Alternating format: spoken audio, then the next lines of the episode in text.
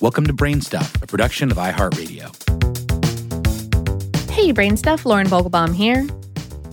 One of the reasons that people love snow is that it coats everything in a blanket of dazzling white. Weather reporters will say that we might be getting some of the white stuff. And every December, you're likely to hear the song White Christmas over and over again. But if you think about it, it seems weird that snow is white at all, since it's just a bunch of ice crystals stuck together. So, where does it get its distinctive color? To understand where this whiteness comes from, we need to back up and look at why different things have different colors in the first place. Visible light is made up of many different frequencies of light. Our eyes detect different frequencies as different colors, and different objects have different colors because the particles that make up the object, its atoms and molecules, react differently to different frequencies or colors of light.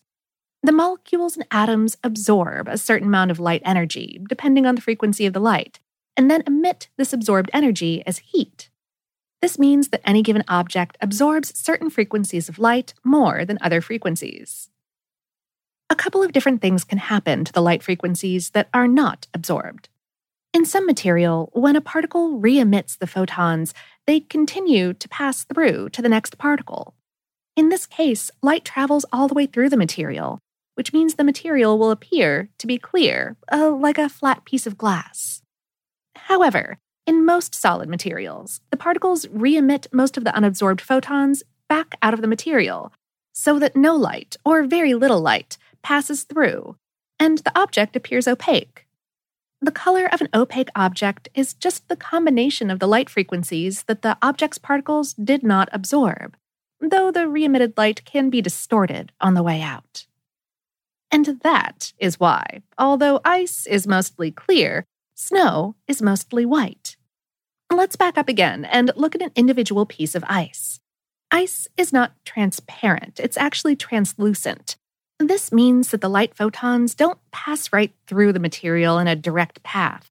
Uh, the material's particles change the light's direction. This happens because the distances between some atoms and the ice's molecular structure are close to the height of light wavelengths, which means that the light photons will interact with those structures. The result is that the light photon's path is altered, and it exits the ice in a different direction than it entered the ice. Snow is a whole bunch of individual ice crystals arranged together.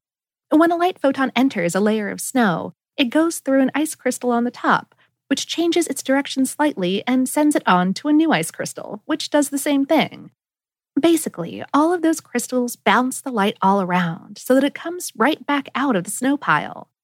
It does the same thing to all of the different light frequencies, so all colors of light are bounced back out.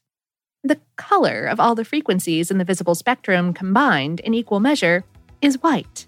So, this is the color that we see in snow, while it's not the color that we see in the individual ice crystals from that snow.